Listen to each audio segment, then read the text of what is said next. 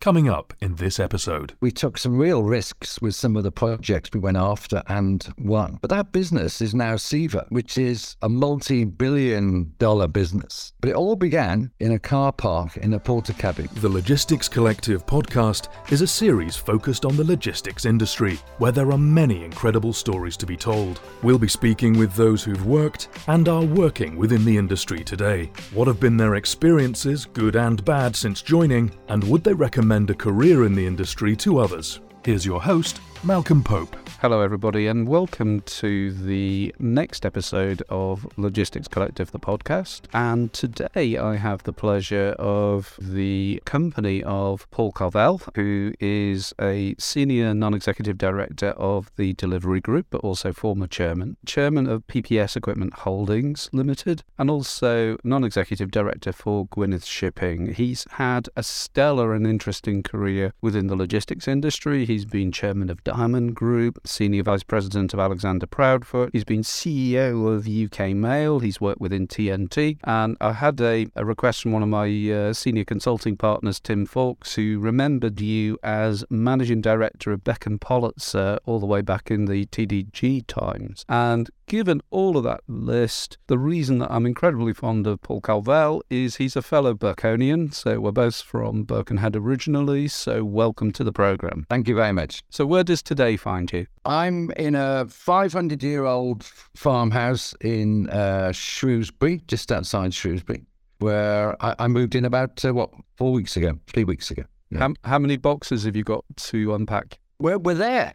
We are there. You, you really uh, have you really have done incredibly well. We are genuinely here, yeah. We we kicked off on the day and we worked around the clock before we went on holiday and then when we came back we finished it off, so it's all done. It looks pretty impressive. Fantastic. So what has working and what does working in the logistics and supply chain industry mean to you? Well, I guess it's it's been my life. It's been everything. It's uh, it's it's been a it's been a source of income, and it's allowed me to meet some incredibly bright people. It's allowed me to to travel.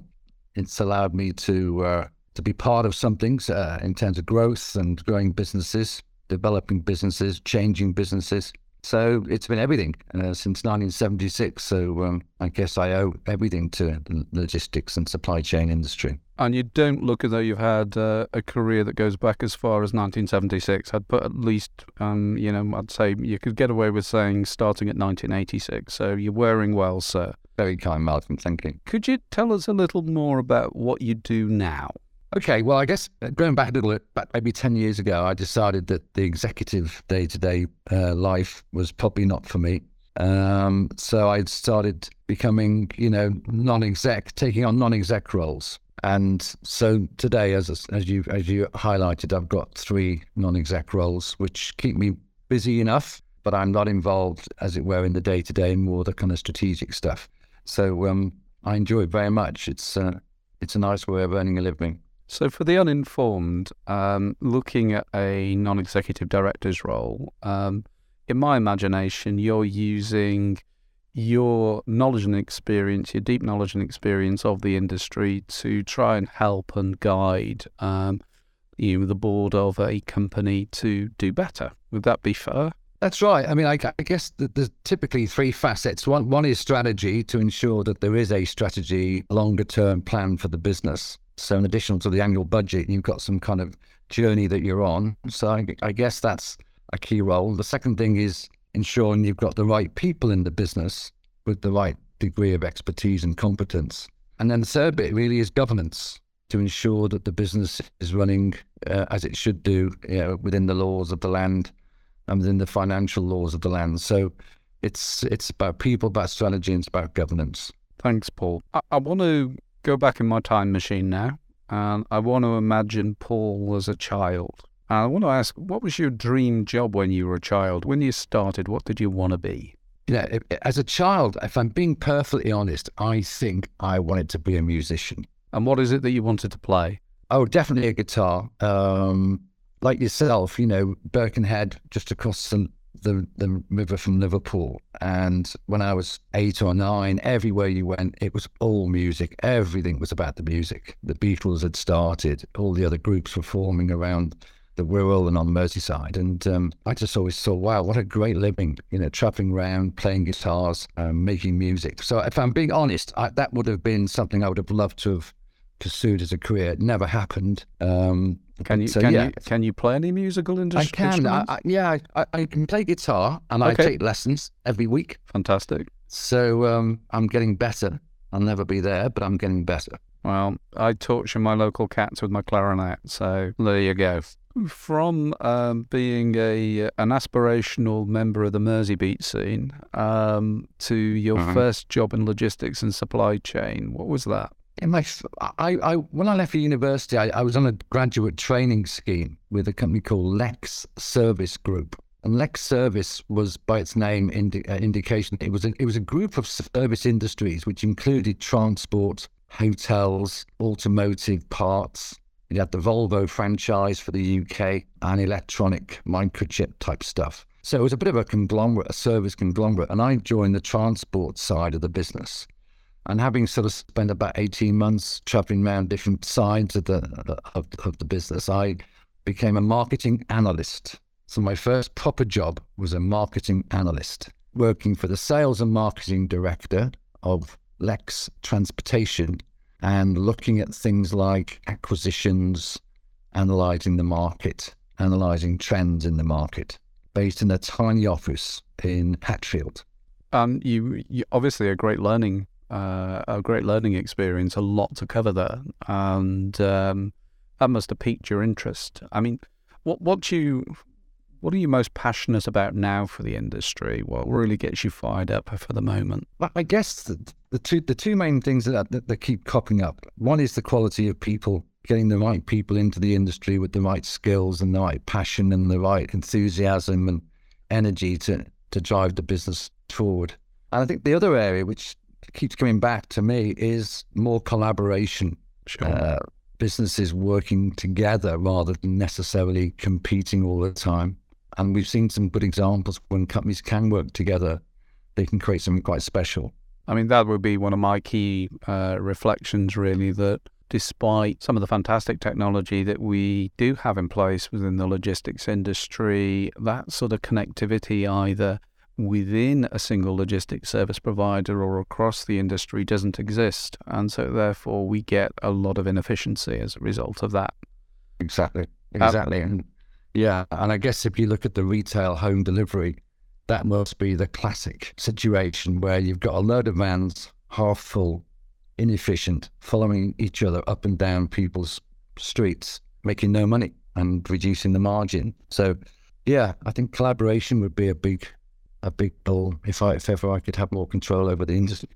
I, I, I'd certainly agree with this. And uh, from a very parochial view, I live in a little cul-de-sac of five houses, and I did a count one day of how many home delivery vehicles were coming in and out of um, uh, the cul-de-sac I live, and um, in one day there were 15 various sprinter vans and transit vans coming in to make a delivery. 15 for uh, a very uh, a very small cul-de-sac, which I thought was astounding. Yeah, yeah, I agree. And I guess with the growth of home delivery, which is again I- has grown probably since the pandemic, you know, the, the, the problem be- gets bigger for the retailers because they, they reduce their margin, as you know, on home delivery, Sure. as opposed to store pickup. And as it's grown, that the impact of that is getting larger and larger. So, um, you know, it needs it needs sorting out. It, it is ridiculous that they're all following each other around, all being inefficient. Someone can't come to grips with that. So if we waved a magic wand and we put you in control, what would you do? I'd get, all the all the key players around the table, and Yep. um, you know, with some kind of Chatham House type rule, you know, and just get get the debate going of how they can work more clearly uh, together, whilst at the same time time maintaining their competitive edge for the consumer. I certainly agree with you, Paul. I think this is a challenge for the future. It's not just, let's say, within contract or within company optimization. If we're to take on successfully the the challenge of climate change, Mm. We've got to start thinking outside of the box. So I absolutely right. agree with the approach or suggested approach that you would take. Right. And I'm not too sure the consumer ultimately is that worried which van turns up outside, no. as long as it's got the right product in the right at the right temperature or in the right quantity, and there hasn't been too much substitution. I, I don't generally think that they would be that concerned. No, and I think um, an, an, awful lot of the livery, well, an awful lot of the vehicles delivering certainly to to ourselves are non-liveried anyway. They're white vans. Exactly. Exactly. Big challenge. So, thinking across a stunning career, what's been your best career experience so far? You know, I, I was thinking about this. Uh, there's, there's, a couple of things which I look back on with, with great pride and enjoyed both, I guess, equally, but from a different perspective. The first one was back in the late 80s when a small group of us were, were running something called TNT Contract Services. Okay. And we operated out of a Portakabin in a car park in Atherstone in the Midlands. And um, we were the kind of the tiny division of the parcels industry. So, yeah, TNT was well known for its parcels and its same day and its international. A group of us were brought in to run something called TNT Contract Services, which was a fledgling logistics business, third party logistics business. And that team was quite unique. And we took some real risks with some of the projects we went after and won. But that business is now CEVA. Wow. Which is a multi billion dollar business. Yeah. Um, but it all began in a car park in a Portakabin. I never um, appreciated um, that because, I mean, in the past, I've had CEVA as a, a logistics service provider and also um, a, a, global freight forwarder uh, working for me. So, um, I, I now understand a little bit more about where it came from. And I think it's that entrepreneurial spirit that I think that we need to capture and have more on yeah. within the industry. I agree. And I remember we, we, we kicked off with two automotive contracts, which we kind of got because of the overnight parts delivery. Uh, Cow and Gate, the baby food. And literally from there, we just went into the brewery industry with Boddingtons. We went into the retail industry with Budgens we went into the wines and spirits industry with a number of different companies and just basically spread the, the skill base across a number of different sectors with some some innovation, some automation, some technology. And um, that business grew rapidly. And as I say, eventually ended up as. The second most enjoyable bit was CEO of Business Post, which was latterly named UK Mail is now owned by DHL. But in my day, it was a it was a one trick pony. It was a on the stock market, the two brothers, the Kane brothers, still held the majority of the shares, but there was a, a fair degree of, of free float in the market, and the share price was about 125. Um, and over a five year period, we turned that share price to about seven pound. Wow. Launched five divisions, one of which was home delivery, which was again pretty innovative for its time, and um, went on to become a very very successful business. And the reason I enjoyed it was because of the different hats you had to wear, because you had 5,000 employees, so you clearly were managing a business. You had um, the city with the expectations that the city has for businesses, and you had the shareholders who were, you know, clearly absolutely um, focused on on their dividends. So I found that one of the most interesting jobs I've ever done because you were constantly wearing different hats even though it was the same business, you were looking at it from three different angles. And that was, yeah, I enjoyed that. As far, but just about five years, I think. And um, yeah, that, that's that's probably the one I look back on and think, wow, we, what a great job we did. If you were reflecting on the, the sort of positives and negatives of getting involved with the city as such, what would your thoughts be on that? Well, the positive is is access to funds. I mean, if you need to develop a business, if you need to grow it, if you need capital, if you need expertise, then being on the stock market, you know, all that is available to you. So that's a very positive side. And obviously, financially, it can be very, very rewarding if you're a shareholder. Sure. Um, the negative is the short termism. It's yep. it is a very, very thin line between success and failure.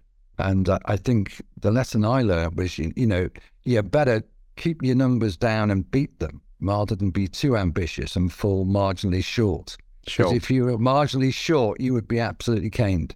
So the message is under promise, over deliver always. Exactly. Yeah, and they and they and they get they get that. Yeah. They don't they don't like surprises. So um, Yeah, that was a, that was an interesting thing. Very very short term, and a lot of the people you spoke to in the city had no idea what we were doing. I mean, uh, it was frightening at the la- the lack of research and and and uh, preparation that some of these investors had put into the meetings. Do you, do you think the sector is undervalued? Because I, I, I reflect on it. My view is that it is because you know the wonders of, if you like, let's say Amazon. Um, I look at that, the reality of it is, and say, fantastic achievements. Yes, it's got its pluses and minuses. Every single business activity does, but it's a logistics platform with a, if you like, a self-serve marketing website on the front of it that allows you to buy, and so therefore it gets, um, you know, a massive valuation. And yet we look at most of the capabilities of Amazon have existed in the market for a long time. Yeah, I just wonder in terms of you know the uh, how we how we value our logistics industry. Well, I have to say, I think some of the valuations that are out there at the moment are pretty racy. I, would agree with you. Some years ago, I think the kind of multiples that logistics, transport type businesses were getting were pretty low. You know, we're talking three, four times, five times EBITDA. Incredible. But now, I mean, you, have only got to look at what uh, Clipper has been sold for pure play e-com uh, fulfillment business with a returns bolt on. Sure. Yeah, the GXO are paying something or XPO, I forget which one it was. GXO. paying some, yeah, they're paying something like a billion, a billion dollars for it. Yeah, that is incredible, and and therefore I think the the expertise and the skill and the intellectual property and the technology that's in, in, embedded in the modern day logistics business is now being valued uh, alongside its peers and is no longer the Aunt Sally of the industry, which it certainly was when I joined it. Same view from me. So we've talked about the best. Um, what might be your worst career experience if you talk about it? My worst career experience is with the old TDG, uh-huh. Transport Development Group, when I was indeed, as you alluded to, the MD of Beck and Pollitzer. And we had a, we had a warehouse which we'd operated for one of the breweries and it was in Enfield, and it was a regional distribution centre, and it won every accolade that could be thrown at it. It was always winning, you know, awards for the best this and the quickest that and the best quality, and it, it was just a beautiful operation in Enfield, and um, was looking after the kind of southeast of England for for the brewery. And then they decided they wanted a national distribution centre. They were going to do away with the regionals and go national. So we, as an, an incumbent regional player, were given the opportunity to go and tender for the national distribution centre, and we won it. That's the good news. And we managed to find a warehouse in Daventry, which had been an old Argos warehouse. It was enormous. Uh-huh. I don't know how big it was. It was it was massive, but it needed to be to hold a national stock for this brewer.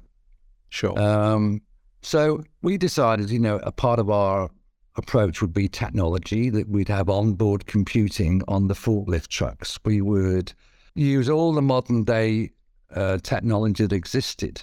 And we're going back into the 90s here. And um, so we, we found a warehouse, we'd done the warehouse design and plan, we'd got the latest technology.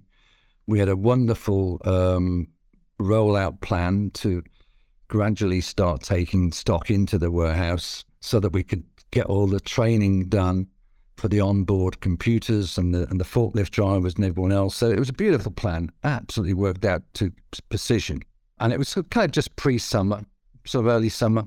Oh, Paul, it's, it's all sounding pretty wonderful so far. It is, and, and I'm and I'm thinking, wow, this is a big job. We're going to make a lot of money. Um, TDG are going to love Beck and Pollitzer, and we had our management team in place. And then the sun shone. It was it was it was like a heat wave suddenly happened. And the brewery rang our GM, who'd only been in the job for about three weeks, and asked him, could he take in a bit of stock because they were running out of capacity. Ooh, hey. So he said, you know, trying to please the customer, which at the end of the day, you know, one has to do. For he sure. said, yeah, we, we've got plenty of space here. Uh, we can take a few, you know, a bit of stock in. Anyway, I got a call to say, Paul, you better come down to Daventry. So why? He said, because you can't move. There's Eddie Stobart vehicles parked all the way from our warehouse down to the M1.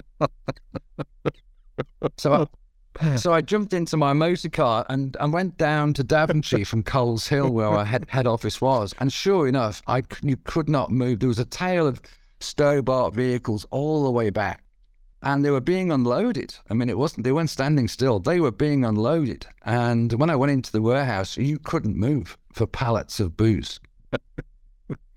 and I spoke to the GM and I said, you know, well, the good news is, you know, you've kept the customer happy. The bad news is, do we know where everything is? There's the thing. And he said, I've got to say, Paul, I am the clue. He said, these things have just been turning up. We've been unloading them and we've been putting them, and the guys on the computers on the on the forklift trucks are moving around quickly, but we haven't got a clue. And uh, it got worse. I mean, the more that came in, the worse it got. So I had to ring the guy who ran the brewery, which was the worst task I've ever done, and said, "Look, you've got to stop it. We can't take any more in." He said, "Well, we, we've got nowhere else to put it." I said, "Unless you turn the tap off, we're never going to get this warehouse up and running. It, it, it's full now, and frankly, we haven't even started the contract." So um, they all came up in their posh cars, and sure enough, they could see for themselves that uh, there was no capacity. We'd basically filled the shed uh, with pallets of booze. And unless they stopped it, and then we could literally reposition the stock into the right allocation areas, then this was going to be a disaster. And it was losing thirty thousand pound a week, which was a lot in those days. It certainly was. So um, that was that was the worst experience ever. I mean, it, it had everything. It had happenstance in terms of the the uh, the weather, new management, new systems, helping a customer. I mean, a lot of positives, but frankly, the whole thing was a disaster, and it took us about a month, I think, to clear everything out so that we could start the thing for, for real. But lost a lot of money in the process as things go, a month's recovery from something like that, um, whilst I can I can imagine the discomfort, it doesn't. Yeah. It it feels like a reasonable recovery performance to me. Oh, it, it was magical. I mean, full compliments to, to the staff because they worked round the clock. We moved our head office. We moved the, we moved the Beck and Pollitzer head office down to Daventry. Such was the importance of getting it right. So everyone who and anyone was was based down there for the best part of I don't know six weeks or something just to fix it. And uh, well, we did fix it, and it became a very successful contract. But um, it was just a nightmare. I, it's like having toothache, you know, day in day out, and um, you need a sense yeah, of and humor. losing money to boot, which is never, no, it's never, never good. never- No, no. it's never good. So, who's inspired you um, most in your career? There's a there's a few people, Malcolm. I mean, when you've been around 46 years, obviously you've, you've met a lot of interesting people and inspirational people. I think uh, going back 30 years or so, people like Alan Jones, Colin Milbanks, people running the parcel businesses in those days, that they were innovators, they were creative. They were trying things out. They were inventing new services. They were creating stuff from virtually nothing uh, and looking around the world at other, at other operators to see what they were up to and emanating them and introducing new services to the UK. So I think there was a group like that. Um, people like John Harvey, who had Tibbett and Britten, and you know they were creating new stuff, For sure. um, and and still are. You know, they're still very much part and parcel of the industry, and wonderful people to meet and to listen to. Um, so I was at lots of them. There's a guy called Brian Bolam I worked with, uh, both at uh, TNT and also GE Capital, which was the Penske operation. Brian was a, an amazing team builder, team player, creator. So I've met some wonderful people. Sadly, these days there's less of them around. yeah. And there were those days, you know, that these guys were innovators, they were creative, and they took risks. I think these days there's less of those kind of people around. How how do we connect the wisdom of the generations? Because there's it's it's that sort of Groundhog Day effect. Because quite often I, I look at the industry and said, you know, you, you do things to to move to improvement, and then you might go back somewhere, say twenty years later.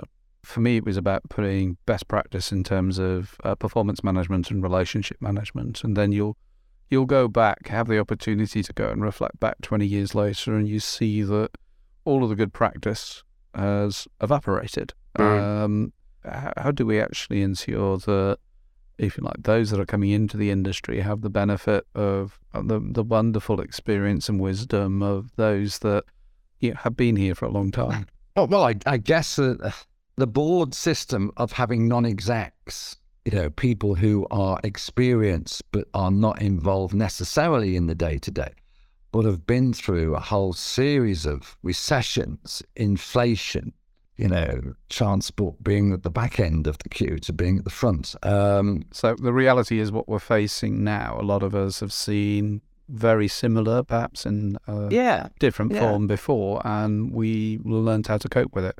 Exactly. I remember in the pre-COVID conversations, we, you know, we were wondering how we were going to cope, and, and because I remember the three-day working week and things like that, you know, we were able to put ideas on the table that had no one and none of the youngsters had ever come across. They'd never experienced it. So yeah, I, I think you know, without making it sound like father time, I think a combination of the youth and energy and expertise, uh, and particular technological expertise of the of the new generation, coupled with the experience of people who've seen the ups and downs of, of industry on a macro scale and on a micro scale, I think a combination of the two is a very useful thing. And the role of the non-exec, therefore, in that in, in that situation, I think is, is important. I'd, I'd agree with you. Certainly, it's important for within the business you're non-exec for. But right. I do have a question in my mind more broadly across the industry uh, as to how that might happen. But we can't solve everything. Mm. No, you can't. So, Paul, thinking perhaps about the more recent past, um, have there been particular challenges that you've had to address and you really bring solutions and rapid solutions? Because we're, we're living in what seems to be a more volatile and, on occasion, slightly crazy world. Is, is, is there any reflection that you have on that? Interesting, and it's an interesting case study. Um, just at, at, the beginning of COVID, it was March the 23rd, I was invited to chair a committee with Deloitte's and all manner of the good and the great. And it was all around testing the, the COVID's testing requirements. The government clearly needed to have a, some kind of benchmark. And and they had uh, were trying to find ways of doing a controlled collection operation of COVID tests so they could monitor what was going on across the country. And it became quite apparent to me that the, the scale of it was such that no one company could do it. It required a collaborative uh, venture. So I rang all the, the CEOs and MDs of the various parcel carriers around the UK, and I'm pleased to say they they all took the call, despite the fact they were very busy with online uh, deliveries. And I explained that we were trying to set up a, an operation that would collect uh, COVID tests across the country, and that um, we'd be part of something very special in terms of determining the R level uh, across the country. They all they all said bar one, they all said yes. Wonderful. And so, and so essentially, we pulled together these carriers. Um, the delivery group put together an IT platform, um, and literally, we were able to undertake tens of thousands of collections on a daily basis of samples. And in my experience, it's the first time that the industry, the parcel industry, had ever worked together to a common goal. We alluded to right at the beginning about the competitive nature of the industry. Sure. But this was the first time, you know, these companies were going to work together with us, with TDG collating the whole operation centrally.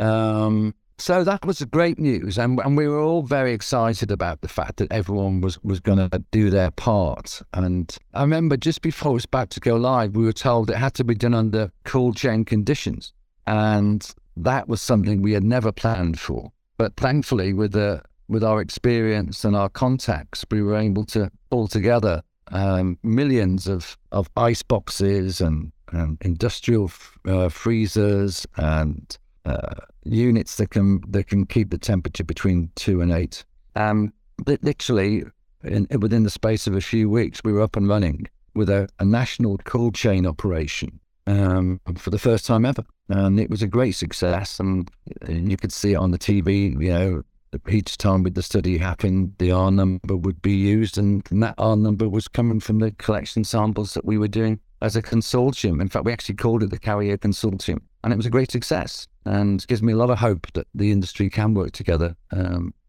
for the common good. what lessons do you think were learned as a result of this collaboration? Because collaborations can be tough. I think you, you play to strengths. Um, you know, certain carriers are, are, have strengths in certain parts of the UK. Uh, they have different volume um, dynamics. So was, we were literally trying to play the strengths of each of the carriers and um, not overloading them in areas where they were under pressure themselves. So it was, it was, really about listening to where they were strong, where they were less strong, and um, and making sure that the collection um, operation reflected that. So it was just listening really and making sure we we we work within their within their resource levels and their capacities. And the computer system we had was able to do that on a on a daily basis. Um, so it's like scheduling dynamically, if you like. Yeah we, we don't reflect sometimes on what logistics and supply chain does. And we, we don't reflect on occasion the work that we do is some of it is about actually keeping people well and keeping them alive. And so it's notable. And certainly from uh, my little old self, I'd like to say thank you to you and um, all the delivery group and all that were part of the consortium. Um, thank you for working together because clearly it made a difference. It, it did, and I think if you know, if ever God forbid it, it happened again, we've got a template and we could we could get it up and running, you know, in very short shift. I think. Oh, it's interesting. It is interesting. I mean, I, have I've always been a great proponent of um, you know of collaboration um, because it just is, in my view, providing that you've got the rule book of how to collaborate in place. It's a great way of doing better, more sustainably, more efficiently, and um, I, I, I I truly applaud it. So thank you. Thank you. So what do you wish you had known when you'd started your career in logistics? I wish I'd have I'd have known how important it was going to be. I mean, I alluded to it earlier. Most of my family went to sea, so my involvement, my interest in what we call logistics was really my interest in transport and specifically my interest in shipping because my my father and my uncles they all went to sea. Liverpool, as you know, Birkenhead was a shipping port with the Blue Funnel Line, Alfred Holt, Clan Line. Oh, was, they're all there. And yeah, my my so, my own father was on TJ Harrison as a, there you go. as an engineer. Yeah, I mean it was it was a it was a big shipping port, and I suppose at the end of it, I was always kind of quite interested in that side of what we now know as, as supply chain management logistics. But I, I never realized back in 76, 77, 78 that what we were doing was going to be such an important and integral part of where we are now. It really was the back end of, of most people's thought processes. It, it wasn't driving anything, it was responding to the marketeers and the people like that. And who'd have thought that now these businesses like Amazon, etc., just wouldn't exist if they didn't have a good logistical operation or supply chain? So I wish I'd known how important it was going to be. What I'd have done differently, I don't know, by the way, but it would have been nice to know this is, I'm, I'm, I'm part of something here. It's going to be really important in 20, 30 years' time. I mean, I think that's notable, and I, I, I sort of I've shared um, through a different lens, but I've come to uh, a similar perspective in terms of that. And I think what's been achieved perhaps in the last couple of decades has been mm. phenomenal, but now we need to do it with a conscience. And I, I, think that's the real challenge. I think there's a lot of greenwashing that occurs out there, and I think there's an awful lot of looking at what we've done in the rearview mirror instead of looking forward and saying, how can we create something that is more sustainable and better? And mm. I, I think that's the challenge for the coming generations is to maintain that omni-channel position, but do it ever more sustainably. Oh, great. I agree, and and it's and it's a difficult one. I mean, if you you know you got to think about the truck, the, the the trucks. Until you can get a truck that's capable of doing a full shift and carrying you know forty odd ton, it's it's it's difficult, isn't it? Because it, it, it is your workhorse. It, no is. one's invented your new workhorse yet to no. a point where you can use it. And I, I, I, think to a large extent, you my my observation of the industry is that it tends to get stuck in the ruts of again I said Groundhog Day before, but it is uh, you know it, it's repeatable repeatable patterns. And I think the introduction of more intelligence, whether it be human or artificial within the industry, would be a help to that. But okay, you might have a truck that has a, a range between refueling of, say, 500 miles, might be 800 miles, depends on the size of the fuel tank. A battery powered vehicle in the interim is not going to have that. Mm-hmm. So, what do you do? Well, actually, you look at more trailer exchanges, you look at the algorithms of your transport management system and begin to change them. Yeah. I think there's a double opportunity within that, which says if an industry is struggling to recruit drivers because fundamentally the job does not seem attractive, change the form of the job to be attractive, which means going into your your uh, management systems and beginning to think about it more broadly. And this is some of the thinking you know, we're putting together within Loguru at the moment. We're quite interested in this area. I fully understand. So, what's one lesson doing your job has taught you that you think everyone should learn at some point in their life? I mean, we, we talk about transport, logistics, supply chain, all the modern terminology, but ultimately it's a service industry. It forms part of business services, and business services are all about people doesn't matter, you know, the technology is there, it's fantastic. You know, the, the truck technology is fantastic and getting better. The warehouse technology is getting better. We've now got drones, we've now got, you know, uh, robots. I mean, we it's fantastic what's been achieved, but ultimately, you've still got to have good quality people and good teams. And that's not going to change. And I think that, you know, investment in people, investment in training, development, building teams is absolutely critical because without that, all the technology in the world isn't going to make a business any more successful. So I, I want to ask a very wise man a, an interesting question. If you could start a business tomorrow, what would the business be? Do you know, I've, t- I've taken a great fancy to recently. Um, Go on. I, would still be in the logistics industry because I, I think that's kind of where I'm at. But I, I think bicycles, delivering product on bikes, you know, we talked about sustainability, I, have seen a number of operations over the past year or two, and they're fantastic. You know what people are doing these days in in urban uh, urban environments with bikes doing final mile delivery. I, would I'd love to you know to, to set up a, a national bike delivery business. You know because they're all they're would, all. Would everybody be on a chopper though? Well, I, I don't know about the choppers, but um, there's some very good bikes around, and you've got the e-bikes, and you know they, they can get more deliveries done than a, than an average van in London. Um, so yeah, if I was gonna, if I was literally gonna do something new, I I think I'd be personally investing in a national bike delivery operation running within sort of five miles of most